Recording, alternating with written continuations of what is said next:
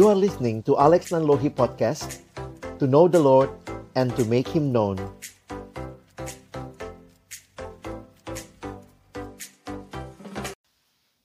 Mari berdoa sebelum kita membaca merenungkan firman Tuhan. Bapa di dalam surga, kami datang dalam ucapan syukur kepadamu di hari perhentian yang kau berikan kepada kami. Terima kasih Tuhan, kami boleh datang bersekutu memuji, memuliakan namamu. Dan tiba waktunya bagi kami untuk membuka firman-Mu ya Tuhan. Kami mohon, kiranya ketika kami membuka firman-Mu, bukalah juga hati kami. Jadikanlah hati kami seperti tanah yang baik, supaya ketika benih firman-Mu ditaburkan itu boleh sungguh-sungguh berakar, bertumbuh, dan juga berbuah nyata di dalam kehidupan kami. Berkatilah baik hambamu yang menyampaikan, semua kami yang mendengar. Tuhan tolong agar kami bukan hanya menjadi pendengar-pendengar firman yang setia, tapi mampukan dengan kuasa pertolongan dari rohmu yang kudus. Kami dimampukan menjadi pelaku-pelaku firman-Mu di dalam kehidupan kami. Bersabdalah ya Tuhan kami umat-Mu sedia mendengarnya di dalam satu nama yang kudus, nama yang berkuasa, nama Tuhan kami Yesus Kristus, kami menyerahkan pemberitaan firman-Mu. Amin. Shalom, saya bersyukur kepada Tuhan untuk kesempatan yang indah untuk kita sama-sama hari ini datang beribadah, memuji, memuliakan Tuhan, dan juga mendengarkan firman-Nya. Saya bersyukur untuk kesempatan yang indah boleh membagikan firman Tuhan kepada jemaat Tuhan di Indonesian Christian Fellowship Makati. Terima kasih untuk Bapak Gembala yang juga boleh memberikan undangan ini untuk kita boleh menikmati kebenaran firman Tuhan bersama-sama. Tema yang diberikan kepada kita pada hari ini adalah faith and science. Iman dan ilmu pengetahuan. Mari Bapak Ibu Saudara jemaat Tuhan kita membaca di dalam kitab Amsal, Amsal 1, Amsal 1 ayat yang ketujuh akan melandasi perenungan kita untuk tema ini. Takut akan Tuhan adalah permulaan pengetahuan, tetapi orang bodoh menghina hikmat dan didikan. Bapak Ibu yang dikasihi dalam Tuhan Yesus Kristus, jemaat Tuhan yang berbahagia. Kita bersyukur ketika melihat bagaimana kehidupan manusia dengan begitu banyak perkembangan teknologi, ilmu pengetahuan yang ada di sekitar kita. Tetapi kita kembali diingatkan melalui firman Tuhan bahwa takut akan Tuhan adalah permulaan pengetahuan sebuah realita yang menarik di tengah-tengah perkembangan ilmu pengetahuan. Kita diingatkan untuk melihat bahwa sebenarnya Allah adalah sumber dari segala sesuatu, sumber dari pengetahuan, dan bagaimana sikap kita sebagai orang-orang yang mengenal Tuhan harusnya seperti yang disampaikan di dalam Amsal 1 ayat yang ketujuh. Takut akan Tuhan adalah permulaan pengetahuan. Takut di sini bukanlah ketakutan atau afraid, tetapi berbicara rasa hormat, rasa kagum. Oh, sebuah penghormatan kepada Allah yang adalah Allah yang menjadi sumber segala sesuatu. Ketika kita mengingat akan realita ini, kita sadar kita adalah ciptaan dan Dia adalah pencipta, dan kita hormat, kita kagum, kita tunduk kepadanya. Sebenarnya itulah yang menjadi hal yang diingatkan di dalam Amsal ini. Bapak Ibu Saudara yang dikasihi Tuhan, sering kali perkembangan ilmu pengetahuan dipertentangkan dengan iman. Bagaimana sebagai orang percaya kita melihatnya, kita menyikapinya? Mungkin banyak juga di antara jemaat Tuhan adalah orang-orang yang mengejar prestasi di dalam studi, di dalam bidang ilmu pengetahuan. Bagaimana kita sebagai orang percaya tetap bisa melihat ilmu pengetahuan dengan benar dan tidak kehilangan iman kita. Hari ini saya ingin mengajak kita sama-sama melihat apa yang menjadi bagian yang penting untuk memahami tema ini. Saya akan mengajak kita melihat tiga hal pada hari ini. Yang pertama, kita akan melihat di mana letaknya ilmu pengetahuan dan juga iman. Lalu yang kedua, kita akan melihat bagaimana relasi antara ilmu pengetahuan dan iman. Dan yang ketiga, kita akan melihat bagaimana kita bisa mengembangkan keduanya, baik ilmu pengetahuan maupun juga iman kita kepada Tuhan. Mari kita mulai dengan bagian yang pertama. Bagaimana kita melihat tentang ilmu pengetahuan dan juga iman.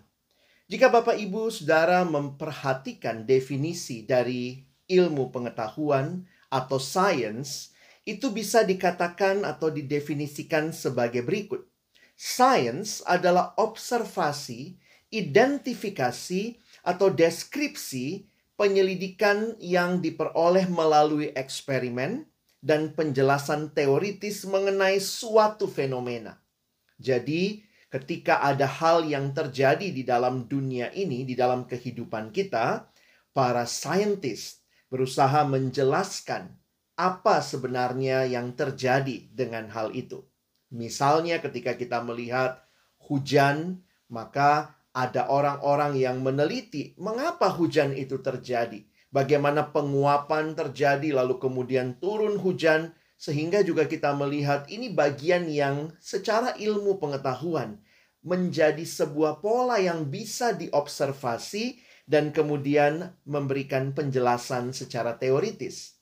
Nah, Bapak Ibu Saudara yang dikasihi Tuhan, sains ini adalah metode yang digunakan oleh manusia untuk mendapatkan pengertian yang lebih besar tentang alam semesta.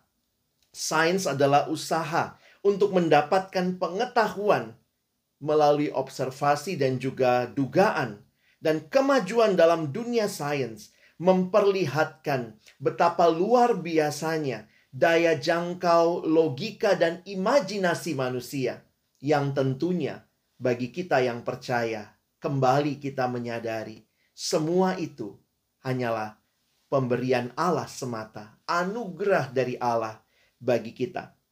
Ketika saudara melihat apa yang terjadi di sekitar kita, ketika ilmu pengetahuan berkembang, lalu bagaimana kita bicara tentang iman di tengah situasi ini? saya pikir kita perlu untuk melihat dengan baik bahwa apa yang menjadi sumber baik dari ilmu pengetahuan maupun iman, sumbernya sama-sama adalah dari Allah.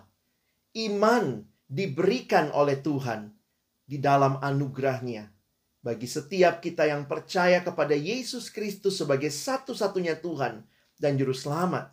Sehingga kalau kita melihat bahwa iman maupun juga ilmu pengetahuan sumbernya dari Tuhan, seharusnya hal ini tidak membuat kita lupa diri ketika kita berbicara tentang sains yang sering kali sangat menonjolkan apa yang menjadi kemampuan manusia dengan pemikiran yang hebat seolah-olah semuanya semata-mata hanya karena usaha manusia.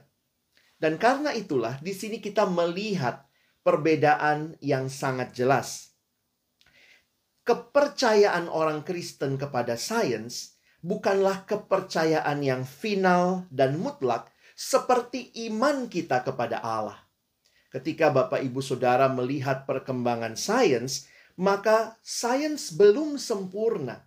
Contohnya, kalau kita melihat ada teori yang hari ini ditemukan, tetapi kemudian mungkin 10 tahun kemudian dengan penyelidikan yang lebih teliti, observasi yang lebih dalam, kemudian akhirnya dikatakan bahwa ada penyempurnaan teori atau bahkan menolak teori yang lama dan kemudian masuk dalam teori yang baru.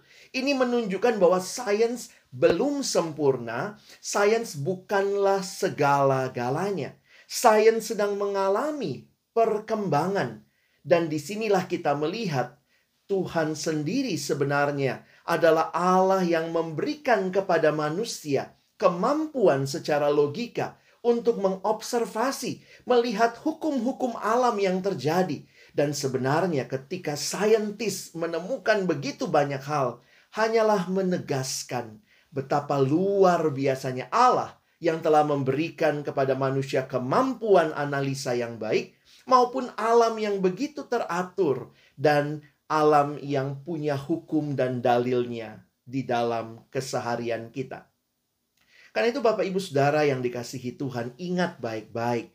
Sains terus berkembang dan ini dipercayakan oleh Tuhan kepada manusia. Dan ingat, manusia juga sudah jatuh ke dalam dosa. Tidak heran ada yang menggunakan sains, ilmu pengetahuan, kemampuan analisa yang begitu luar biasa. Bukan dipakai untuk memuliakan Tuhan dan jadi berkat buat sesama, tetapi ada yang menggunakan itu untuk menghancurkan sesama, mencari keuntungan diri sendiri. Dan di sinilah kita melihat perbedaan yang sangat mendasar. Bahwa sains berkembang dan di dalamnya tidak luput juga dari korupsi dosa. Dari efek dosa karena sains dikembangkan juga oleh manusia yang berdosa. Karena itu kita terus berdoa. Ada banyak saintis Kristen, ilmuwan-ilmuwan Kristen yang mengasihi Allah dan mengasihi sesama. Sehingga akan menggunakan seluruh kemampuan yang Tuhan berikan. Bukan untuk kepentingan diri sendiri. Untuk memperkaya diri, memanipulasi orang lain. Tetapi justru untuk membangun hidup sesama. Dan tentunya memuliakan Allah. Lalu bedanya apa dengan iman? Meskipun sumbernya sama, tetapi ingat, ilmu pengetahuan berkembang belum sempurna oleh manusia yang sudah jatuh di dalam dosa. Namun iman kita bersandar kepada Allah yang adalah satu-satunya pribadi yang kekal, yang benar, dan iman kita sudah final. Apa yang disampaikan kepada kita di dalam firman Tuhan di dalam Alkitab yang mengingatkan kita bahwa siapakah Allah yang kita sembah, siapakah anaknya yang membawa keselamatan bagi kita, firman yang memberikan pengajaran, roh kudus yang memberikan bimbingan. Ini menolong kita menghayati bahwa ini adalah standar kebenaran yang mutlak. Iman kita bersandar kepada Allah yang menyatakan dirinya di dalam firman, dan Allah yang sempurna, Allah yang memberikan firman-Nya menjadi standar yang mutlak bagi hidup beriman kita. Beda sekali dengan sains. Sains sekali lagi berkembang terus, belum final dan kemudian diingatkan, dikembangkan oleh manusia yang sudah jatuh ke dalam dosa. Bapak, ibu, saudara yang dikasihi Tuhan, ini bagian pertama yang saya ingin kita mengerti sama-sama bahwa di dalam memahami sains dan iman, kita melihat sumber yang sama, tetapi kita tahu letaknya, posisinya berbeda, dan standar kita jangan menjadikan sains segala-galanya. Bapak Ibu, kita percaya teori-teori, tetapi ketika ada teori baru muncul, Sebenarnya itu menunjukkan bahwa apa yang kita percaya ya sebatas apa yang bisa kita pahami. Tetapi ketika bicara iman maka tidak ada revisi. Tidak ada misalnya hari ini Yesus Tuhan dan Juru Selamat lalu mungkin muncul revisi. Oh maaf, Yesus bukan Tuhan dan Juru Selamat, ada teori baru. Tidak. Iman kita final, mutlak. Nah yang kedua, mari kita melihat bagaimana relasinya jika demikian sumber yang sama, tetapi ada dua kategori yang berbeda ketika sains berbicara tentang bagaimana memahami realita fisik yang kita lihat di dalam dunia, sementara ketika kita bicara iman, ini berbicara bagaimana memahami realita spiritual di tengah-tengah kehidupan ini. Nah, sehingga bagaimana relasinya? Saya pikir kita harus kembali kepada prinsip bahwa takut akan Tuhan adalah permulaan pengetahuan. Jika kita melihat mengapa ilmu pengetahuan luar biasa berkembang, saya pikir ini tidak lepas dari apa yang kita terima sebagai mandat Allah di dalam kitab Kejadian pasal yang pertama. ketika kita membaca ayat yang ke-28. Beranak cuculah dan bertambah banyak, penuhilah bumi dan taklukkanlah itu. Berkuasalah atas ikan-ikan di laut dan burung-burung di udara, dan atas segala binatang yang merayap di bumi.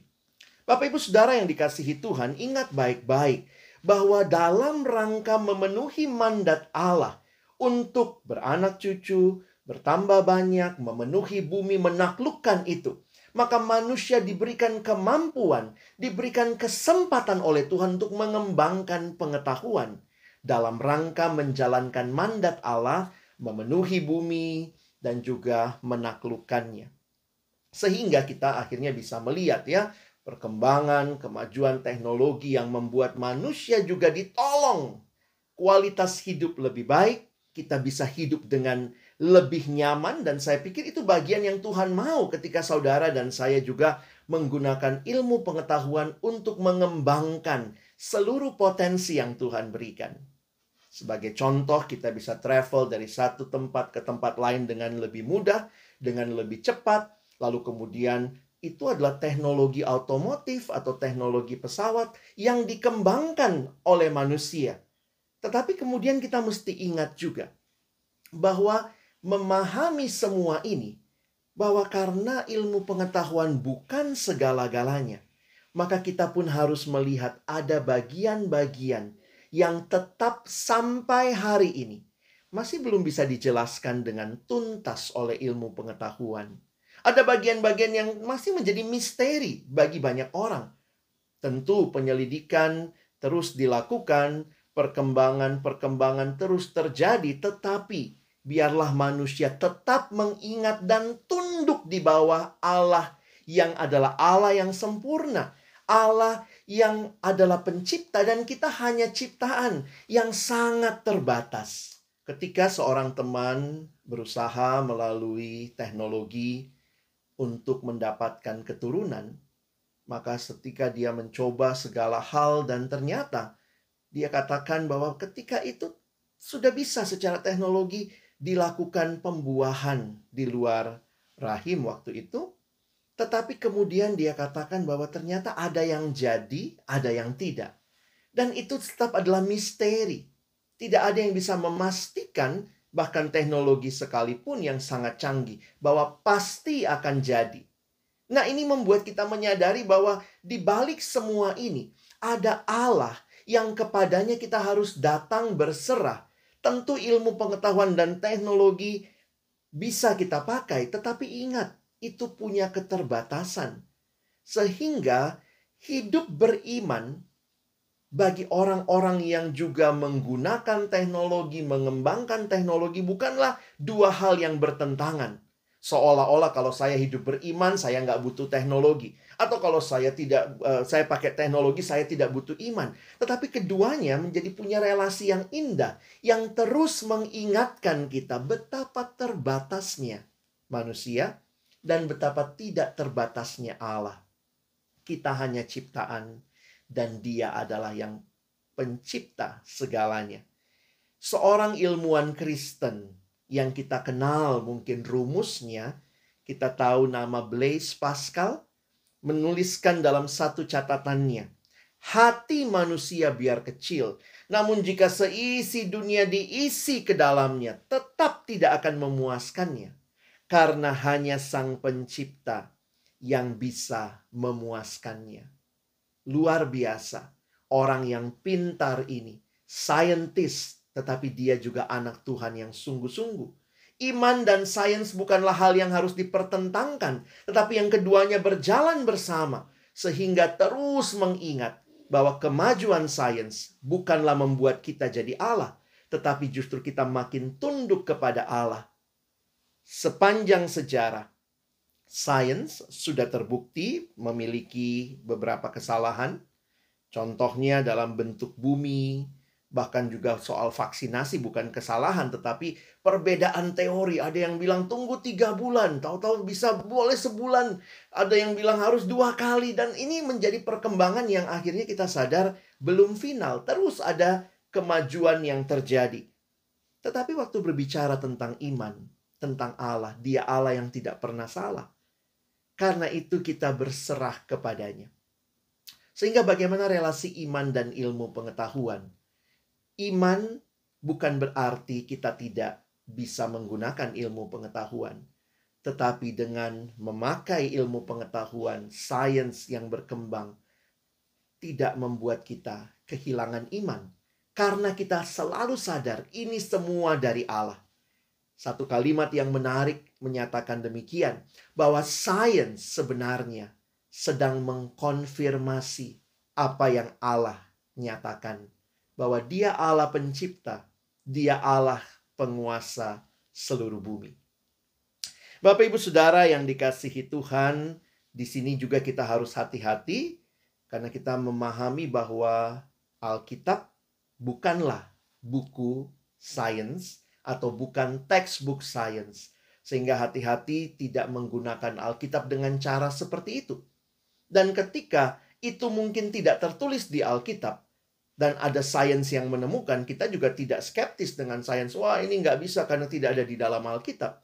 Saya pikir justru ini menolong kita memahami bahwa Allah yang sama memberikan kepada kita kesempatan mengembangkan ilmu pengetahuan tetapi juga tetap percaya beriman kepadanya.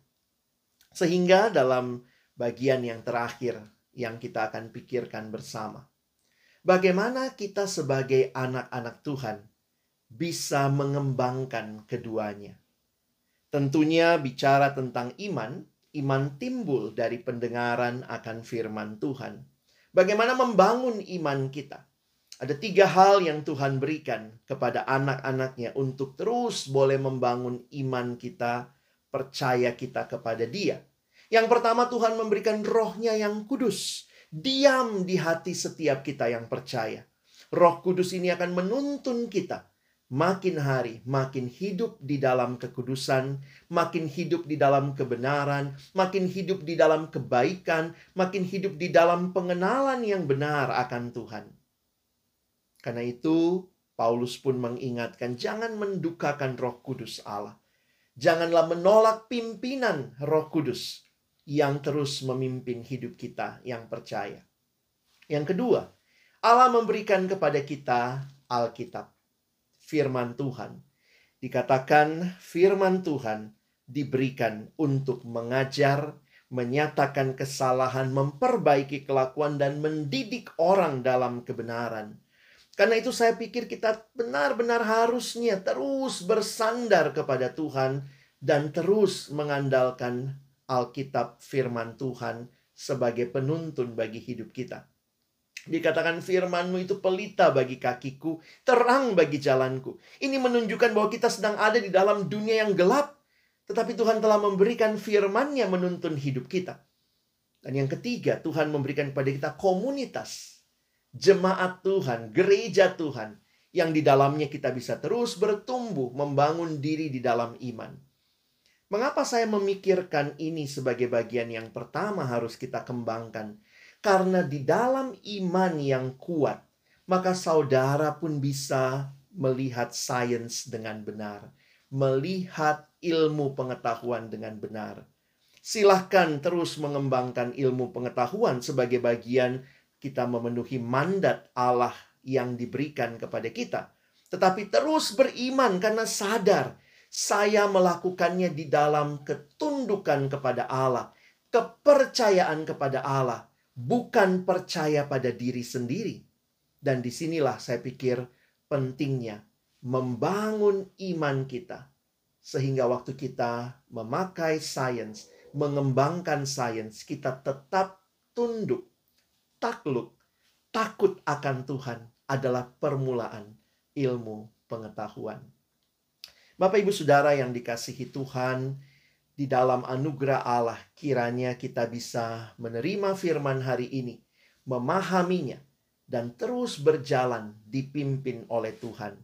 Seringkali banyak hal-hal yang masih belum bisa kita jelaskan, tetapi di dalam hidup beriman, kiranya kita tetap percaya segalanya tidak ada yang kebetulan terjadi, segalanya ada di dalam kontrol Allah yang adalah pencipta yang maha kuat, maha hadir, maha kuasa, dan dia terus memberkati kehidupan umatnya. Karena itu bagi Bapak Ibu yang memiliki anak-anak, didiklah mereka terus di dalam iman.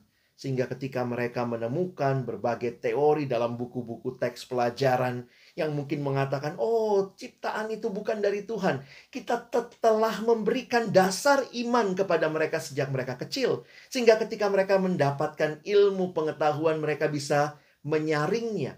Mereka bisa dengan kritis melihat di mana Tuhan di dalam semua hal ini. Sehingga Bapak Ibu Saudara juga menjadi orang tua yang boleh membesarkan anak di dalam takut akan Tuhan. Bagi Bapak Ibu Saudara yang juga saat ini sedang studi, mari pakai kesempatan dengan baik, kembangkan dengan baik berbagai cara untuk membangun diri kita dengan metode-metode yang baik dan kita persembahkan untuk juga membangun masyarakat dan bagi kemuliaan Tuhan. Ini bukan hal yang bertentangan kalau saya studi dengan baik sampai S2, S3 lalu kemudian saya tidak beriman. Tapi ini kesempatan Bapak Ibu Saudara menunjukkan bahwa di dalam kita studi pun kita tetap berserah bahwa Tuhan engkaulah sumber segalanya. Bagi Bapak Ibu yang sedang mengembangkan pekerjaan yang menggunakan banyak teknologi, biarlah kita ingat selalu bahwa teknologi tidak menggantikan Tuhan tetapi teknologi hanyalah menyatakan betapa Tuhan telah memberkati kita dan terus mau kita percaya kepada Dia. Kiranya firman Tuhan hari ini, penjelasan yang diberikan, memahami tentang faith and science, menolong kita bukan hanya jadi pendengar-pendengar firman yang setia, tapi boleh sungguh-sungguh hidup di dalam iman kepada Tuhan. Tuhan memberkati kita. Mari berdoa. Bapak Surgawi terima kasih buat firman-Mu. Terima kasih sekali lagi kami boleh melihat apa yang Tuhan karuniakan dalam hidup ini kepada kami. Tuhan memberikan iman untuk percaya kepadamu, bersandar kepadamu, berserah kepadamu. Tapi juga Tuhan memberikan kesempatan manusia dalam dunia ini mengembangkan sains, pengetahuan, ilmu pengetahuan. Kami sungguh berdoa, tolong kami punya sikap hati yang benar sehingga kami tidak menjadikan ilmu pengetahuan sebagai Allah, tetapi kami menundukkan diri dan juga membawa ilmu pengetahuan yang dikembangkan begitu rupa dengan tetap tunduk, kagum, hormat kepada Allah yang adalah sumber segalanya dan Engkau pencipta atas segalanya. Terima kasih Tuhan.